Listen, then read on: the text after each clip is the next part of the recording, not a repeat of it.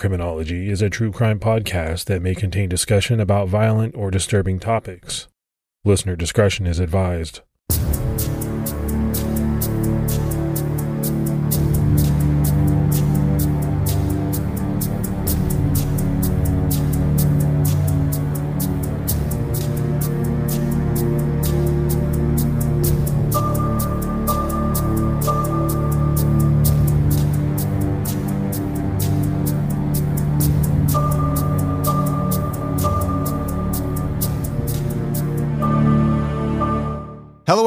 And welcome to episode 157 of the Criminology Podcast. I'm Mike Ferguson. And this is Mike Morford. Mr. Mike Morford, what's going on with you today? Not too much. Just excited to get into this case. This is one that's been uh, a horrible unsolved case for a long time, and I'm happy that it was it was solved. Yeah, pretty well known case, and I, and I think especially in the New York area, but you could say nationwide, even worldwide, a lot of people have heard of it. And I think anytime you have a case like this that gets some notoriety and is unsolved for a period of time, and then police figure it out, you know, that is a huge win.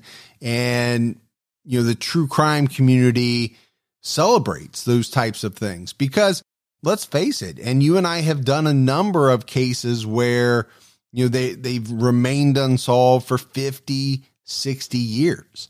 So you know you have to look at these types where the case is solved and you really do kind of have to take a step back and and celebrate it as a big win. We have some new patreon support morph so let's give our shout outs we had darcy bisbee lindy wrangle and darby Thunderball. so that's some great support. We really appreciate it Yeah, we can't thank you enough. That support goes a long way to helping put the show out every week. And to anyone that is considering supporting us, please go to patreon.com slash criminology to sign up.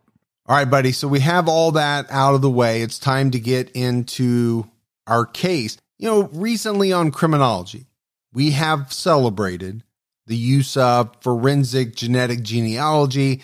We've talked about a number of cases that have been moved along or even solved by the technique. I think it's important to remember there are still many cases, even cold cases, that can be solved by good old fashioned police work.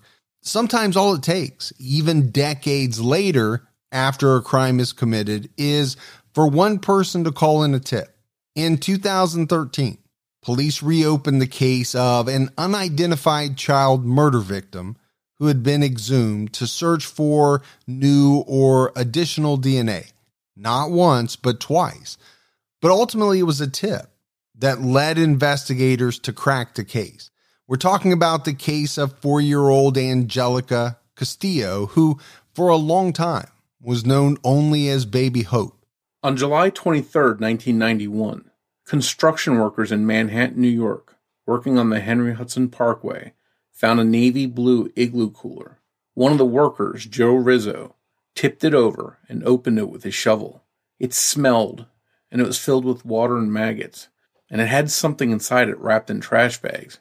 Using his shovel, he gently cut the bag open, and he thought he was looking at rotting meat until he saw what he knew was a human ear. To their shock, the workers had found the decomposing body of a child who was obviously a victim of foul play. She was bent in the fetal position with her head on her knees, and her hands had been bound with both nylon rope and the cord from a set of Venetian blinds. Her body was nude. She had been placed in a trash bag and stuffed into the 30 quart cooler along with unopened cans of Coke. The cooler was full of water, which may or may not have been ice at one time. The cooler had been dumped off the Henry Hudson Parkway and discovered around 10:45 a.m. The horrified workers summoned police to come investigate the grisly find. Authorities determined that the young girl was three foot two, between three and five years old, but malnourished at just 25 pounds. An average five year old should weigh around 40 pounds, and even a three year old is normally in the 30 pound range.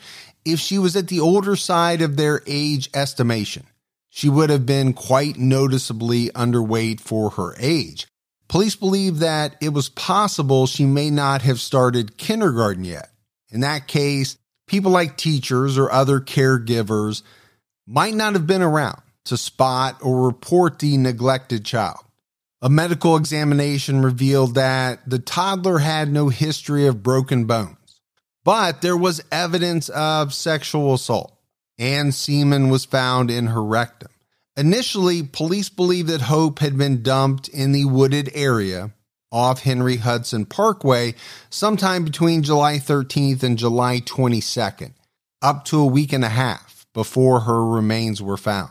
But the medical examiner estimated that baby Hope died on or around July 18th, narrowing the window for investigators of when the cooler with Hope's body in it was actually discarded most likely sometime between July 18th and July 22nd.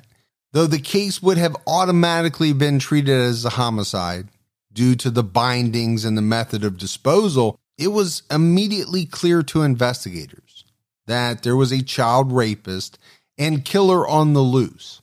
The toddler wasn't found by the workers until decomposition was already becoming advanced, and it made her face unrecognizable. Because of this, Police couldn't photograph her face in an effort to appeal to the public for help in identifying her. Investigators did release what little information they had, which was that the little girl was a light skinned Hispanic toddler with dark wavy brown hair worn in a ponytail. They felt she was most likely from the Bronx. They were able to take fingerprints from the little girl, but they were very poor quality. It took some time, but her cause of death came back as likely asphyxiation with no signs of strangulation. Authorities would come to call her baby Hope. This was because they had hope hope that someone would call with a tip that led to her being identified, or hope that they would somehow find her killer. Detectives wasted no time searching the area, looking for potential witnesses. One witness they spoke with did reveal that they saw two people with a cooler near the scene where baby Hope was found Unfortunately, the witness was driving by in a car, so their view was pretty limited. Still, they did provide some helpful details. They recounted seeing a well dressed Hispanic couple, a man and a woman in their 40s, with a cooler near the scene around the day of July 14th. And I think that fact alone is something that we have to take a step back and talk about the medical examiner has already narrowed it down to the 18th through the 22nd. Now, a witness has come forward saying, okay, they saw these people around the 14th. Seems to be contradicting already what the medical examiner has stated. The witness said that the man and woman were both about five foot six and each held one handle of the cooler as they walked northbound along the highway. This witness identified herself only as Judy Brown, a fake name given because she didn't want to be involved. All police knew was that she was from the Westchester area. She never called back. Police were excited by this early tip, and they thought more tips would come in. They hoped they would soon have a missing persons report of a child that matched Hope's description, but none came. Authorities quickly advertised a $12,000 combined reward. $2,000 was a reward offered by Crime Stoppers upon the arrest and indictment of those responsible, and the remaining $10,000 was offered by the NYPD for information leading to the arrest and conviction of the perpetrator or perpetrators. Examination of the cooler didn't help police because the rough surface of the igloo cooler made obtaining fingerprints impossible. Morph, I think it's important to talk about the area of New York City where baby Hope was found. We're not talking about a huge area as far as size, but we are talking about a lot of people. In 1990, just the Washington Heights and Inwood neighborhoods within Manhattan had a population of almost 200,000 people. Washington Heights was deeply impacted by the crack cocaine epidemic, like the rest of New York City was in the 80s and 90s, in 1989, Washington Heights was called the crack capital of America by the New York Times. In 1990, the 34th precinct, which covers Washington Heights and Inwood, investigated 103 murders, and 1,130 felony assaults. Solving crimes in the area was not helped by police and citizen relations. Detectives and officers often noted that witnesses and other residents were uncooperative. The people there didn't trust the police because they felt there was corruption in the 34th precinct. In 1991, the 34th precinct investigated 119 murders, up from the year before. And by 1992, the AP reported that Washington Heights was, quote, home to most of what's bad about New York City living. Though the 34th precinct was one of, if not the busiest precincts in New York City, they never gave up on Baby Hope's case. Police tried very hard to find someone who knew Baby Hope. They felt that surely there was someone out there missing this child. They used bilingual flyers and visited schools, hospitals, and CPS offices to make sure each social worker was aware of the case. Exactly three weeks after the witness saw the couple on the parkway, authorities shut down the road and handed out flyers. They canvassed passersby and hoped that if it was someone's Sunday routine to be on the parkway, they'd catch them again and get their statement but all of their early attempts to find clues were fruitless. In October 1991, sexually suggestive Polaroids of a nude child were found on Route 46 in New Jersey, near the George Washington Bridge. Authorities believed it was possible that the child in the photo may have been baby Hope, based on the features of the child. But there was nothing solid to link the photos of that child to baby Hope's case, and soon Hope's case started to go cold. In 1993, police provided the money for baby Hope to finally have a proper public funeral after deciding her body could be released for burial. They ordered a headstone, which read Baby Hope, July 23, 1991, because we care. Her casket was donated, and the wife of one of the detectives bought her a white dress to be buried in.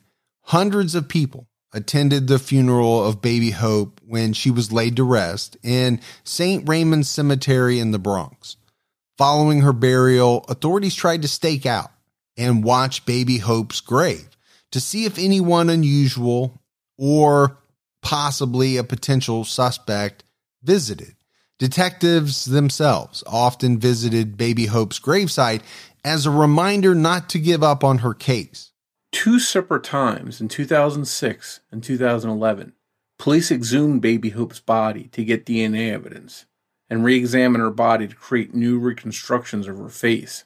Three different reconstructions were made by forensic artists to try and help the public identify Baby Hope. After years of police trying and failing to ID relatives of Baby Hope, it led to many people wondering why no one early on in the investigation reported a four year old child missing. This led to speculation that her parents were involved in her death, and they would have no incentive to report her missing to police. No cases or missing persons reports ever matched to Baby Hope. It was starting to look like no one had ever known she existed. In 2013, the police decided to take a fresh look into Baby Hope's investigation ahead of the 22nd anniversary of her murder and authorities pushed heavily to have all the info about the case released to the public. They were hopeful that someone would come forward with new information. They republicized the monetary reward and asked the people of New York to share what they knew. The different reconstructions of Baby Hope were shared again, and posters were put up on lampposts and bulletin boards. The renewed efforts by police paid off. It turned out someone did know Baby Hope and had been missing her for a long time. Police received a tip that someone had overheard a conversation where a person was discussing a missing child at some point years earlier, maybe as early as 2008. The woman who was from Manhattan recalled being in a laundromat when her acquaintance told her that she remembered seeing her sister's dead body in a plastic bag in a fridge in the Bronx. The tipster wondered if this woman was baby Hope's older stepsister. She thought it was too odd to be true, And if it had been true, the woman should have gone to police instead of telling her. So I think she kind of brushed it off. The anonymous tipster didn't think anything of it again until July 2013, on the anniversary of Baby Hope's discovery, when she saw the new push for information. She confided in a coworker that she thought she may have information about Baby Hope, and the coworker told her to turn the information over to authorities, which thankfully she did. The day after the 22nd anniversary, she called New York Crime Stoppers and relayed Baby Hope's presumed stepsister's first name. The caller didn't want the tip money, which at the time had increased from the original 12,000 to be about $20,000. She didn't even take a tip number that would later allow her to collect it. While hesitant and afraid for her own safety, the caller understood that she was possibly the child's only chance for justice, since in the 22 years prior, not a single person had said a thing. So, more of a couple things here, I think, to dissect. First of all, you know, making the decision to come forward. I don't know that that's as easy as some people might think it is. I think there's a natural hesitancy on the part of many people to want to get involved in something, right? And, and even here, this woman was hesitant. She was afraid for her own safety. I mean, number one, there's a killer somewhere. And now you potentially are attaching your name to this case. Okay. Can you make the argument that a killer, if they found out who you were, would want to come after you? I think you can. I, or at least I think that's a fear that runs through a lot of people's minds. But then you have to balance that with the possibility that the information you have solving this cold case and you know re- really shedding light on a very mysterious death and the fact that this woman didn't want what you know would have amounted to about $20,000 you know, all of that's very interesting to think about, to talk about. Yeah, that comes off as pretty selfless. It's good to know that there's people still in the world that do things because it's the right thing to do and, and not just to collect a reward. Yeah, I mean, this woman could have easily collected the reward. Nobody would have thought bad about her, but I think you're right. It's selfless in the fact that she wanted to provide this information but I think you can also get the sense that she was a little scared. You know, you, you have to be somewhat fearful if you're going to just give up $20,000. I mean, most tip lines have a way to keep you anonymous, but, you know, with a lot of media coverage, you're in New York City. Is the thought there that it's going to get out that I provided this information if I go that far into the process. That's the only thing I can think of. Investigators followed this lead and were eventually led to Christina Castillo, who lived above the laundromat where the tipster was when she originally heard what she later reported to police. The investigation then led from Christina to Margarita Castillo, a seamstress from the Bronx, whose daughter Angelica was missing. Margarita long believed that Angelica had been taken to Mexico by her father but it turns out that Angelica never made it to Mexico. Margarita Castillo was tracked down by authorities in Elmhurst in Queens, about 10 miles from the scene where Baby Hope was found. Detectives first asked Margarita about something fake. While they didn't suspect her of the murder of Baby Hope due to the presence of semen, they didn't want to rule her out too soon as possibly being involved. Detectives used a photo of an unrelated man and asked if she knew him and eventually asked her to sign a statement swearing she didn't know the man, and they had her seal it in an envelope. They used this envelope to obtain her DNA. Margarita listed eight children when detectives talked to her. They were all daughters. Two were twins. They came back and interviewed her daughters and got them to sign a statement and seal the envelopes as well to obtain their DNA.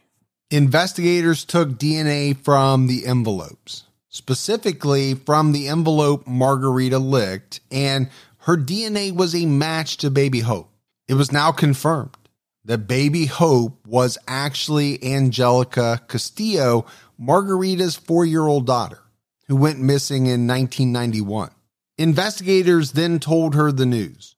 Margarita Castillo was heartbroken to learn that Baby Hope was her long lost daughter.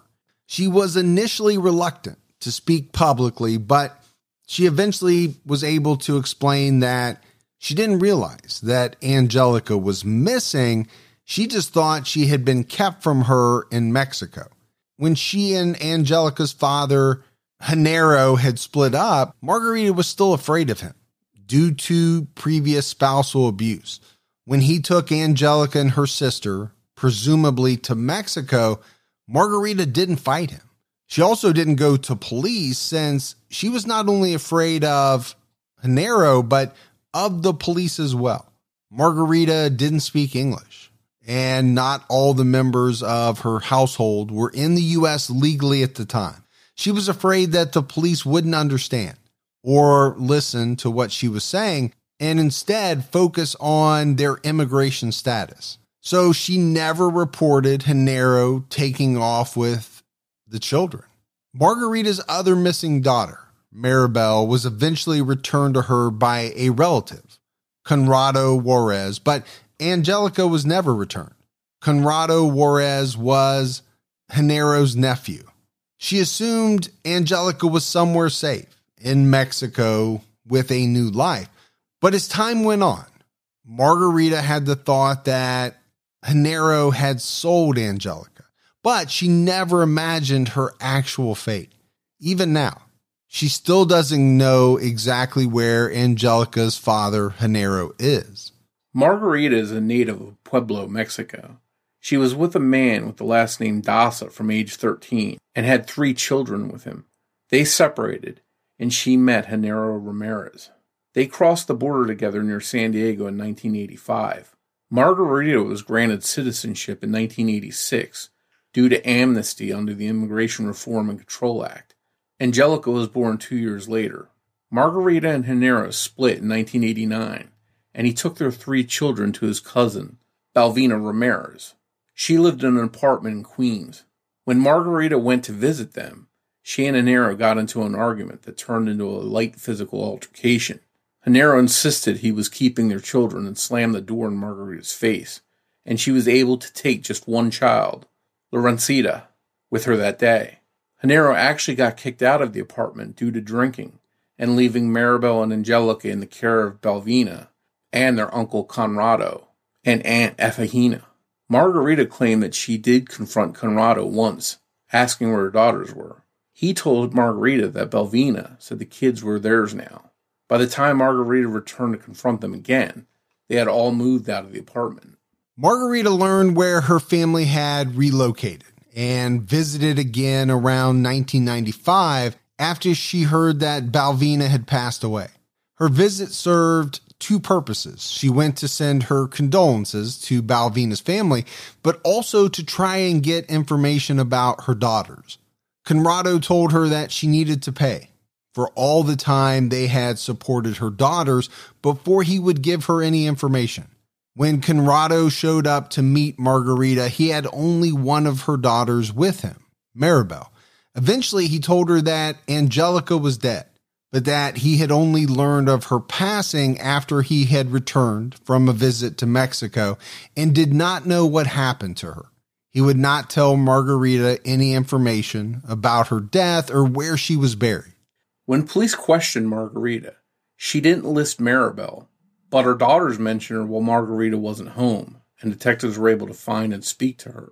It may seem shady to exclude the one daughter, who may have known anything, but she wasn't being asked about Angelica, and she also later mentioned an older son who she didn't list for detectives.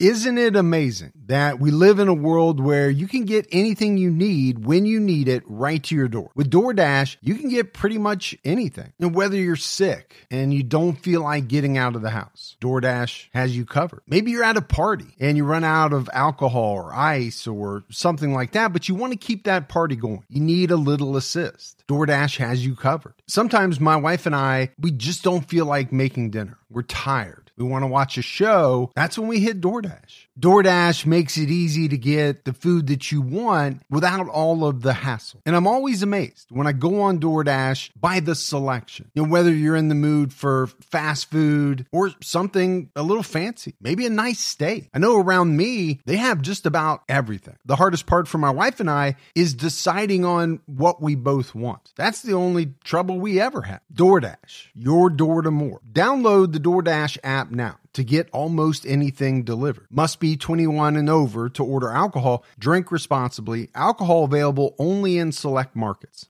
When Angelica's father, Genaro, headed to Mexico, he left four year old Angelica and three year old Maribel alone in Queens with their paternal cousins, Efigenia and Balvina Juarez Ramirez, and their brother, Conrado Juarez, who was 30 years old at the time. When investigators first went to Conrado Juarez's home, his daughter lied to them. She told authorities that Conrado had been living in Mexico for the past 12 years, but his wife pointed them in the direction of his work in downtown Manhattan. Investigators went to his workplace where he was a dishwasher and they were finally able to interrogate him. Detectives started by asking Conrado if he knew a man named Genaro Ramirez. He admitted that he did. Genaro was his uncle. He said he didn't like him, but he did know him. He expanded on his family and mentioned that Genaro had two daughters. Conrado was interviewed by detectives for hours, and he confessed to them that he knew that baby Hope was Angelica Castillo from the moment he saw the sketch. It looked just like her, in his opinion. After hours of interrogation, he crumbled and admitted he was involved in disposing of Angelica's remains. His first story was that he simply helped Balvina get rid of Angelica's body after he found her dead in the hallway of the apartment. Police pressured Conrado, confronting him with evidence that he raped Angelica. They explained that DNA evidence, a technology that was still in its infancy at the time Angelica was found, was now absolutely irrefutable. They told Conrado that they would know if the semen they found was his. What they didn't tell Conrado was that they didn't have any DNA evidence belonging to the suspect in Angelica's case. The only test that they had in 1991 could reveal the presence of semen, but not who it belonged to, and they no longer had the semen to test it. Conrado did admit to raping Angelica in what he called, quote, having sex with her but said it had nothing to do with her death and happened before whatever killed her happened. It was days before she had died. He also said that he'd never done anything with Maribel or any other young girl, only with Angelica. Eventually, and after police suggested he may not have been completely in control because he was drunk, Conrado spilled everything. According to Conrado's confession, one night he was drunk and took Angelica into his room, where he sexually assaulted her and then smothered her in the spare bedroom of Balvina's apartment. Conrado claimed that he suffocated Angelica with a pillow as he sexually assaulted her. When she stopped moving, he called Balvina from another room and they began to cover up what happened. He said it was actually Balvina who grabbed the igloo cooler and it was her idea to get rid of Angelica's body secretly. They took a cab with the cooler to Manhattan from Balvina's Astoria apartment, and Conrado dumped it down an embankment into the woods. This confession to stunned detectives was videotaped. Conrado changed his story, though. His final version in the confession included that Angelica was coming out of the bathroom into the hallway when he saw her and an altercation occurred. He said it was an accident and he had suffocated her with a pillow. The confession here was tricky because he kept using the Spanish word for headboard when asked how she was suffocated. Investigators and translators had to draw a bed and pillows, and everyone there agreed that Conrado was talking about a pillow. His confession came after almost two hours and eight minutes of the taped interrogation. Conrado went on to tell police about abuse of the girls that Efigenia knew that Balvina would tie Angelica and Maribel up, that she would starve them, When investigators questioned Efigenia about Angelica, she didn't deny any of the abuse. She did recall the night that Angelica was murdered and said she heard a loud noise and asked her sister through the thin wall separating their bedrooms what happened. Balvina apparently said nothing happened and mentioned that she was going to the park in Manhattan in the morning. Efigenia told police that she had warned Balvina not to leave the girls alone with Conrado because she had seen him act inappropriately towards other young girls. She noticed he liked to kiss them on the mouth and other things like that. Still, neither woman did anything to protect Angelica or Maribel. By the time the two were tracked down by authorities, Balvina was deceased and Conrado was a 52 year old father of four. He had no criminal record, but did enter the country illegally. Conrado pleaded not guilty to second degree murder and was held without bail in Rikers Island. Four days after his arrest, New York Times reporter Frances Robles interviewed Conrado. He told Miss Robles that he did not kill Angelica. And even though he told the police that he put a pillow over her face, that's not actually what happened. He also told her that Balvina called him and told him that Angelica was running and fell down the stairs and died. It was Balvina that asked for his help in disposing of Angelica's body, not the other way around. Since Balvina had passed away, there was no way for her to corroborate or contradict Conrado's version of events.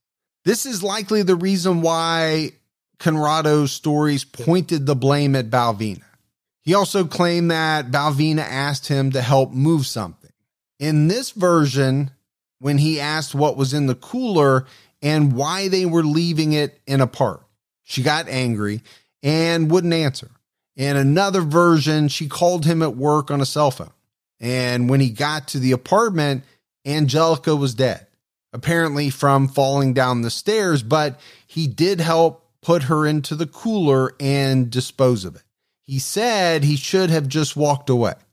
We've talked in previous episodes about false confessions, as well as coerced confessions. Conrado confessed to the things that all lined up. Nothing that he said contradicted the evidence, other than when he was trying to shift the blame entirely. All the times he claimed to be involved, the details were right. Angelica's sister also remembered the trash bags and heard her being stuffed into the igloo cooler. It's important to note that in the versions where Balvina called him for help after Angelica's death, a cell phone was involved. Remember, this happened in 1991. When police asked Conrado why he didn't go to police if what he was saying was true, he replied by saying, Who would believe me? So we've got a lot of stuff here, Morph, with Conrado and his confessions. He's got a number of different versions. You know, some definitely shift the blame away from him and, and onto Balvina. And like we mentioned, at that time, Balvina had already passed away. So it's really easy to point a finger uh, at someone who's dead and can't, you know, defend herself or can't contradict your story. That's one thing that that kind of jumped out at me. The other was this the one version of events that involved a cell phone.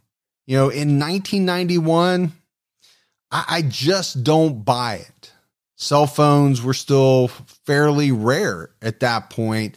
I don't think this was a family of means. I, I, don't think they had a lot of money. I can't imagine that they would spend X amount of their disposable income on a cell phone in 1991 when they were pretty expensive. Yeah, I think it was this slip up that maybe had police doubting this story from him. Yeah, because if you think about it, they're talking to him in 2013. Okay, well, cell phones are everywhere. Everyone has one. But is he thinking back to 1991 or is he just telling a story and using a cell phone in it because they were ubiquitous at the time? You know, I, I think those are the types of things that you know you really need to analyze in a person's story and a person's statement I think he messed up and tripped himself up, is the way that I see it. Yeah, I think that's one of the problems when you're lying and trying to tell new lies to cover up other ones, you start going down a road where you forget a, little, a simple fact, like it was unlikely that you had a cell phone back then. So, uh, thankfully, the police didn't buy it. In 2015, Conrado was moved to the Rockland County Correctional Facility due to safety concerns. His trial for the second degree murder of Angelica Castillo was later set for March 2019. But Conrado never made it to trial. And Angelica, aka Baby Hope, never truly received justice. Conrado died in November 2018 from pancreatic cancer. He lived to be 57 years old. Balvina was never held accountable for any possible role in Angelica's death or disposal because she passed away. Police believe that Angelica was tortured during her short life at the hands of Balvina and Conrado. Police wonder if there were any other children who were abused or murdered in the apartment. Angelica's sister, Maribel, was there too. She claims to have witnessed Angelica's abuse and torture, as well as enduring her own. She too deserved justice. So I, I do think, Morph, it's sad anytime you have this happen. So police believe that, you know, Conrado was responsible. He's due to, to face trial. He's due to face a, a jury of his peers, but he died before that ever happened. Now, what I couldn't figure out, or what really jumped out at me, was the time period from 2013 to when his trial was supposed to start in 2019. That's six years. And, and I know trials sometimes take a long time to get underway, and there are motions and there are things that push them out. But, you know, six years is a very long time. Yeah, one of the things the courts in this country are supposed to provide are for quick and speedy trials. But that didn't happen here for whatever reason. Yeah, and, and we couldn't find the reason. You know, I, I don't know. I couldn't find the details of what happened during that six year period. But I think it's very sad. You think about, you know, usually what, a year or two at the most to to, you know, get to trial. And if that would have happened, he would have still been alive. Now, we don't know if a jury would have found him guilty or not, but let's assume that they would have. Well, now you've got it on the record. But because it took so long, he died, he was never found guilty. I, I do think there's a sadness in that. If he was responsible for this, which you know, I can't call him guilty because he wasn't found guilty, but you'd have to admit that all the signs, all of the, you know, his confession and everything kind of pointed to the fact that he was responsible. Angelica's sister, Laurencita Ramirez, didn't know until she was 11 years old that she had a missing sister. Maribel was actually present the night that Angelica was murdered. She remembered falling asleep with Angelica one night as usual but waking up to hear people talking. She recalled hearing the words, put her in, and she doesn't fit. She also remembers seeing trash bags. She fell back asleep, and when she woke up, Angelica and the plastic bags were gone. She would never see her sister Angelica again. When she was returned to her mother's care, she told her mother that Angelica had disappeared. Detective Jerry Giorgio retired from the Manhattan DA cold case squad just weeks before the tip about Angelica came in that broke the case wide open, he expressed disappointment or frustration that he hadn't been there for the call that came so soon after he retired. He had worked on Baby Hope's case for 20 years. However, due to what he saw as inaction on Margarita's part, he also expressed that he had no sympathy for her. Joe Rizzo, the construction worker who found Angelica's body in the cooler, stated that he had no feelings of sympathy either for the mother. Many people throughout the years have shared his sentiment, even Conrado. Conrado claimed to police that Margarita never visited her daughters or even asked about them, but he also claimed that he never abused either of them. So I think, especially when you talk about Conrado and the things that he has said, you have to take all of that with a grain of salt. I think you have to be very skeptical of anything that that has ever come out of his mouth. Margarita admits that she made a mistake by not going to the police and reporting Angelica missing. She has said publicly that she would ask Angelica for forgiveness for this today if she could. Many others are understanding of Margarita's situation as a former illegal immigrant, single mother, and domestic violence victim. They feel as though she was simply afraid. Detective Giorgio seemed to believe that Angelica would have died sooner or later, even if she hadn't been murdered, due to the way she had been treated and her condition at the time she was murdered. He felt that Angelica would have faced long term starvation and abuse at the hands of Conrado and Balvina and maybe others. And, and I think Morph this is a, another point of discussion. And I waited, I could have brought it up earlier when we were talking about Margarita not going to police. I think you're going to have a lot of people that are split on that and her actions. Some are going to have the sentiments that the detective had, which are she made a huge mistake.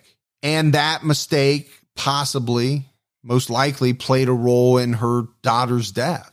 And then you're going to have the other side of, uh, of the coin, which is some people are going to understand the position that she was in. They're going to sympathize with that position. Can't go to the police because of the immigration status of the family. And, you know, when you think about that, that's a very tough position to be in as someone who is in the country illegally and a crime is perpetrated against you, your family, someone, but you can't report it because the minute you report it, the minute you involve yourself with police, what's going to happen? They're going to find out that you're in the country illegally and most likely you're going to be deported. I, I think that's something that we don't often think about, talk about when it comes to immigration, but it's a real thing. Yeah, and I think that she had a really unique set of circumstances that many of us can't imagine being in or having to deal with those circumstances. I think you went through some of the circumstances that Margarita was dealing with. So, unless somebody is dealing with the circumstances of worrying about contacting the police because you're in the country uh, illegally, you've been a victim of domestic abuse, you're living in an area where people, we, as we said, don't interact and, and trust in the police to begin with. Unless you're in that situation like she was in, I don't think you can fairly say how what you would do, how you would react. According to both Conrado and Maribel's recollections, Angelica and Maribel were often tied up in the Queen's apartment. While initially stating that Balvina only spanked them occasionally when they deserved it, Conrado eventually claimed that Balvina would tie them up when she was going to be gone for work, and apparently, according to him, she was almost always gone.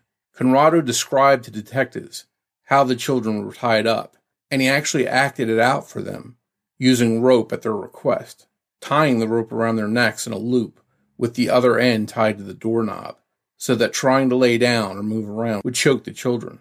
Because of this, the girls were forced to sit up. Conrado would later claim that Angelica had to be tied up because of her behavior. He claimed she was acting out and hitting her sister. Through the interviews with Conrado, it was revealed that young Maribel, just three years old at the time, accompanied Balvina and Conrado to dispose of the cooler that morning. Conrado was unaware that Maribel knew anything about the situation that night. He told investigators that she didn't know her sister had been murdered. Thankfully, he was wrong, and the little girl grew up to help solve her sister's murder. If the pair knew that Maribel would later reveal details about the crime, she too may have been murdered to silence her. Since Maribel was so young at the time that Angelica was killed, she hardly recalled either Balvina or Efigenia.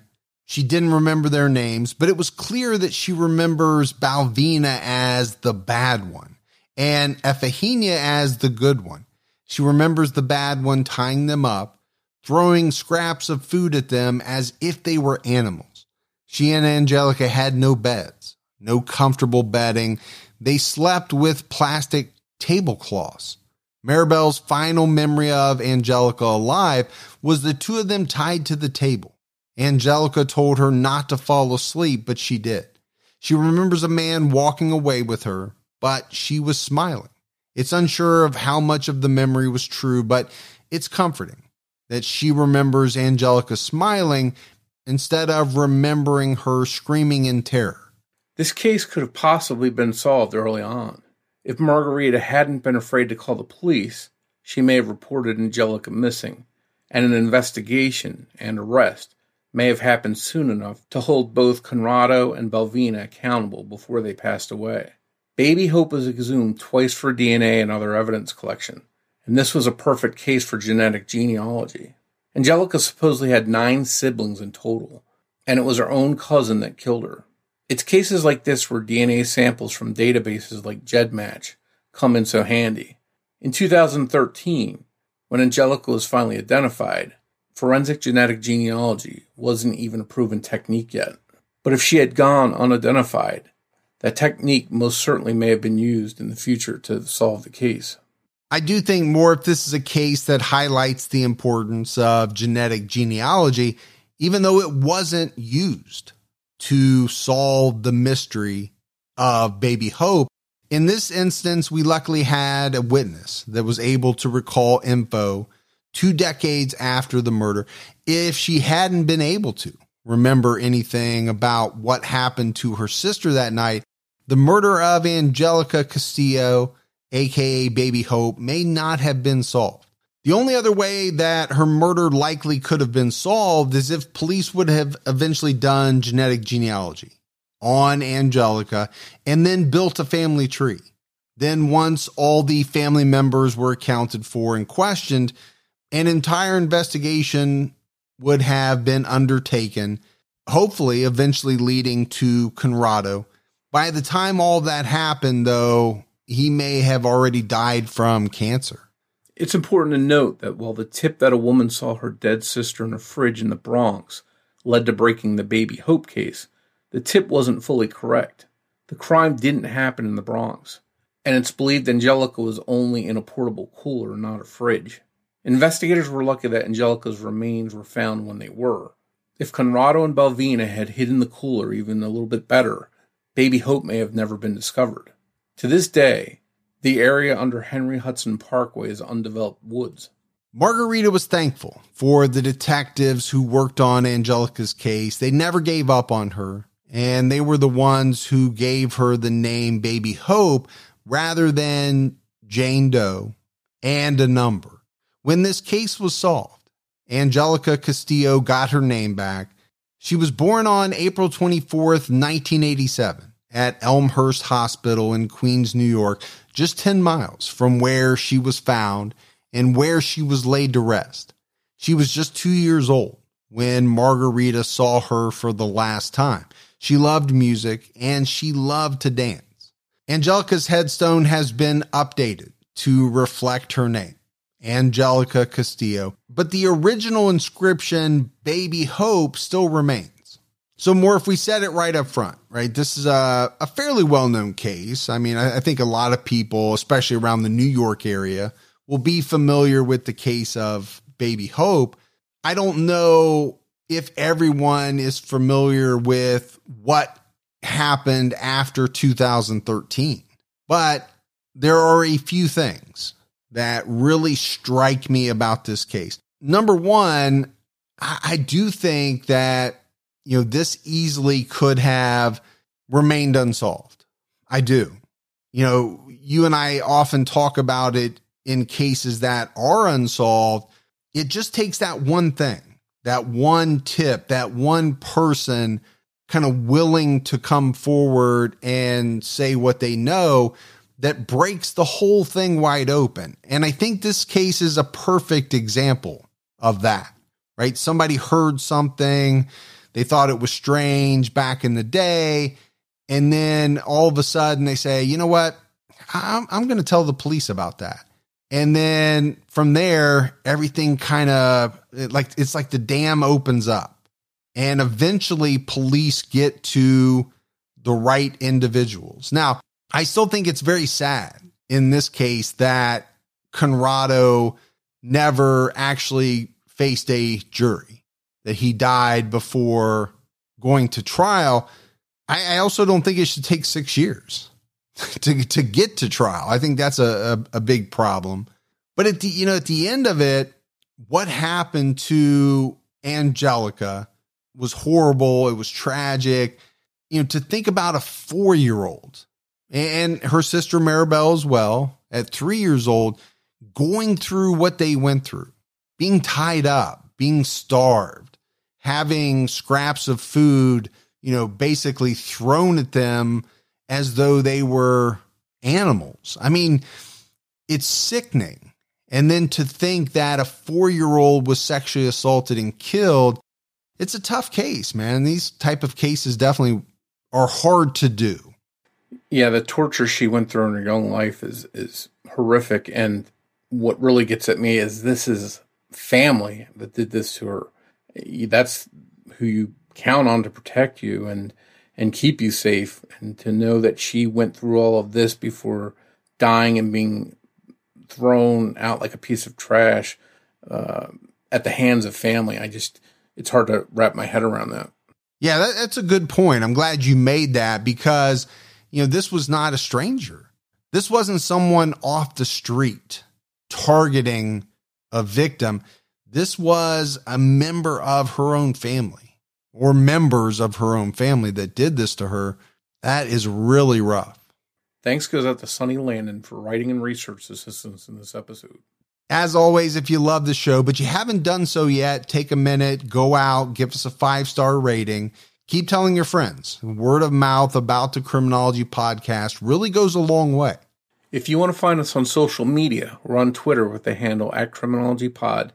You can also find us on Facebook by searching for Criminology Podcast or by joining our Facebook discussion group, Criminology Podcast Discussion and Fans.